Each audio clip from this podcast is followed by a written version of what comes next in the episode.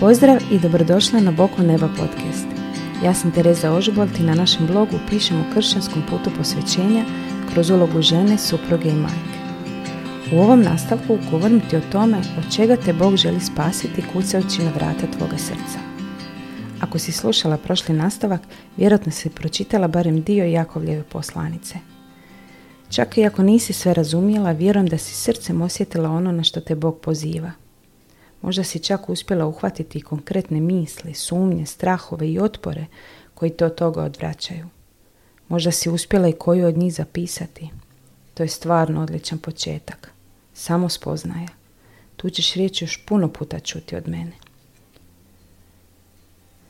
Ne znam koliko si primijetila, no dobar broj ljudi zaista premalo promatra svoj unutarnji život i rijetko kad zalazi dublje u sebe da bi uočio svoje nedostatke i uložio napor otkloniti ih. Ozbiljan rad na duši započinje tek onda kad osvijestiš svoju nedovoljnost, manjkavost i ograničenost, pa malim koracima kreneš svjesno stremiti u savršavanju, trudeći se oplemenjivati u spoznaji svojih grešaka i slabosti. Te iste greške i slabosti možeš otkriti jedino kad se ozbiljno zagledaš u sebe, kad svoj život, svoje postupke i razmišljanje podvrgneš ozbiljnoj kritici u odnosu na riječ Božju. Možda se sad pitaš otkud krenuti. Evo uzmi samo jedan stih iz Jakovljeve poslanice i sagledaj svoj život, svoje postupke i razmišljanje u odnosu na njega. Možda imaš osjećaj da se nemaš vremena sagledati jer je uvijek nešto drugo važnije posrijedi. Najčešće obaveze i obziri prema drugima. Znam kako je to no u tome leži najveća opasnost i mogućnost da jednostavno postaneš zadovoljna svojim trenutnim stanjem. Posljedica toga je da se vidiš na krivom svjetlu i da ne činiš ništa kako bi u poniznosti preispitala sebe, spoznala svoje greške i mane i započela borbu protiv istih. I meni je išlo prilično dobro u životu dok sam se uspoređivala s ljudima oko sebe, pogotovo onima lošijima od sebe. Shvatila sam da nisam dobro, a kamoli da sam dobra, kada sam se prvi put iskreno sagledala u odnosu na riječ Božju.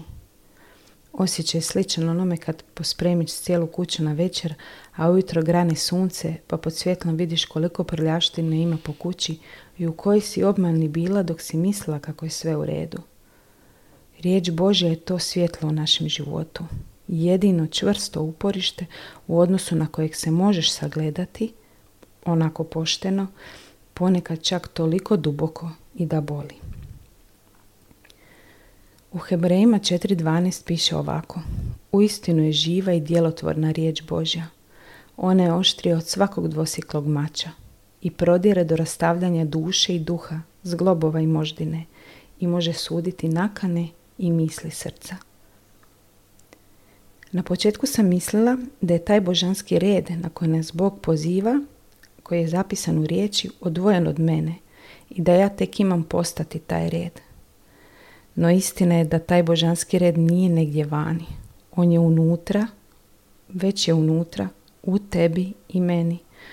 A rasulo tog našeg unutarnjeg bića osjećamo kao manji ili veći pakao sukladno tome ukoliko smo odmaku od toga reda. Nitko van tog reda nije dobro i svaka duša to duboko osjeća. Možda ti riječ pakao zvuči zastarjelo i grubo i teško. Zamijeni ga s brigom, strahom, tjeskobom i već ćeš bolje osjetiti težinu tog nezavidnog i poražavajućeg stanja. Osjećaj da životariš, preživljavaš i živiš daleko od potencijala za kojeg si stvorena. Počela sam u skorije vrijeme direktnije ljude upućivati na istinu riječi Božje prilazim manje bojažljivo jer sam shvatila da je ono drugo zbunjujuće za oboje. Ja ovdje ne dijelim s tobom svoje mišljenje, nego Božji plan zapisan za mene i tebe u riječi. Ja nisam autor ovih uputa, ja te tamo samo upućujem na njih. Želim ti pomoći da izađeš iz tog stanja. Želim ti pomoći da se oslobodiš pritiska koji te opterećuje. Znam da sad već osjećaš život dok ovo čitaš. Znam da sve ovo duboko osjećaš iznutra. Želim ti reći da ne moraš više biti nošena tim nekim mutnim osjećajima koji u tebi stvaraju osjećaj većeg ili manjeg ogorčenja. Ovo je trenutak kad ti Bog kuca na vrata tvog srca. udvarati, nagovarati da kreneš pospremati, čistiti, preuređivati svoje srce kako bi on mogao ući. Samo spoznaje je stvarno prvi uvjet za bilo kakav svjesni duševni rad. No dok god se uspoređuješ s drugima oko sebe, ti zapravo i ne vidiš da bi trebala stremiti boljim. Uvijek ćeš naći ljude koji su gori od tebe, koji svjesno ustraju u grijehu i rade stvari koje tebi savjest nikad ne bi dozvolila. No nije suština u uspoređivanju s drugima, suština je u uspoređivanju s potencijalom i svrhom života na koju si pozvana, potpunom preobrazbom tvoje duše natrag u ljubav. Jedino onda, kad sebe iskreno sagledaš u odnosu na riječ, shvatit ćeš koliko si malena u odnosu na cilj na koji si pozvala. Tako malena htjećeš otkloniti sve nedostatke, a znajući da to nadilazi tvoje osobne snage, tražit ćeš sve češće snagu od Boga. Kako budeš više napredovala, tako ćeš sve više htjeti umaći od tog nezadovoljavajućeg stanja svojih grešaka i slabosti. Grabit ćeš sve više i više i osjećat ćeš kako si Bogu sve bliže. Možda se bojiš krenuti, možda ne želiš iskreno proroštati po svojoj unutrašnjosti. Možda se bojiš svega što bi mogla pronaći.